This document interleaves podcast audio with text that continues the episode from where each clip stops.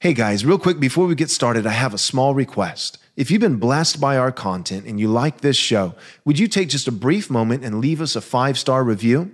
This is quite possibly the most effective thing that you can do to ensure that this content gets out to as many people as possible. Thanks. Jesus said, "Man cannot live on bread alone, but from every word that proceeds from the mouth of God." You're listening to Daily Truth.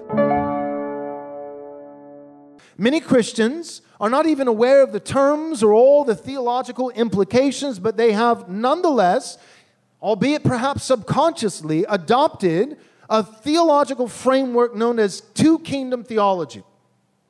It's the idea that, that all the church can actually do, all the Christian is capable of doing in this life that bears any eternal value is conversion and discipleship. It's, it's work within the church. That God is building His kingdom, and His kingdom is the church. And everything that we do within our families, within our homes, within our private lives as we pursue sanctification, and within the church and the membership of the church, or sharing the gospel with those who do not belong to the church, but for the purpose of conversion that they might join the church, that this is, well, this is the full extent of what we can do that is eternal.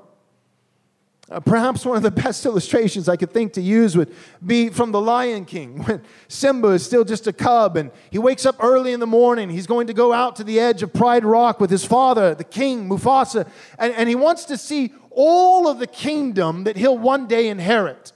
Well, what is the, the extent to the boundaries of my rule? And his father, Mufasa, the king, he says, "Everything the light touches." And then Simba says, "But what about that dark, shadowy place over there?" At which point, the evangelical would say, "That's politics. We don't have any power there. That's culture. We don't have any power there.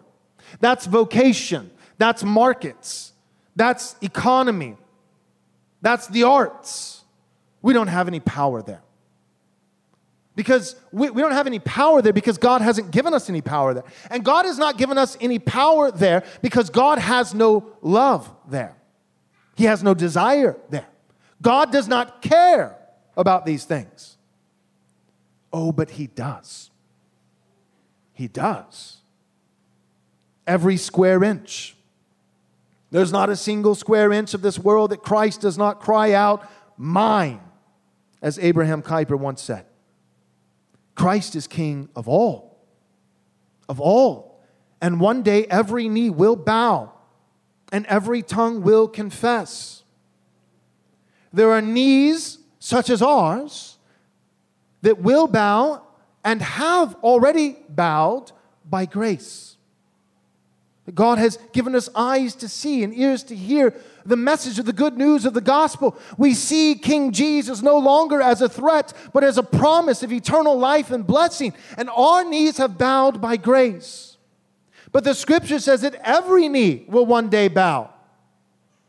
And those who will not bow will break. Every knee will bow by grace in this life, or by He who rules the world with an iron scepter, who will break their kneecaps in the life to come. But every knee, one way or the other, will bow to King Jesus, for He is Lord of all. He will be loved or He will be feared, but He will be served. He will be bowed to. Jesus cares about the whole world.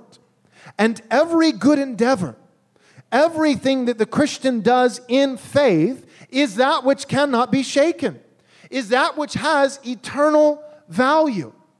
It matters. It absolutely matters. Thanks so much for listening. But real quick, before you go, do us a small favor, take a moment, and leave us a five-star review if you enjoyed the show. This is undoubtedly the best way that you can help us get this biblically faithful content to as many people as possible. Thanks so much.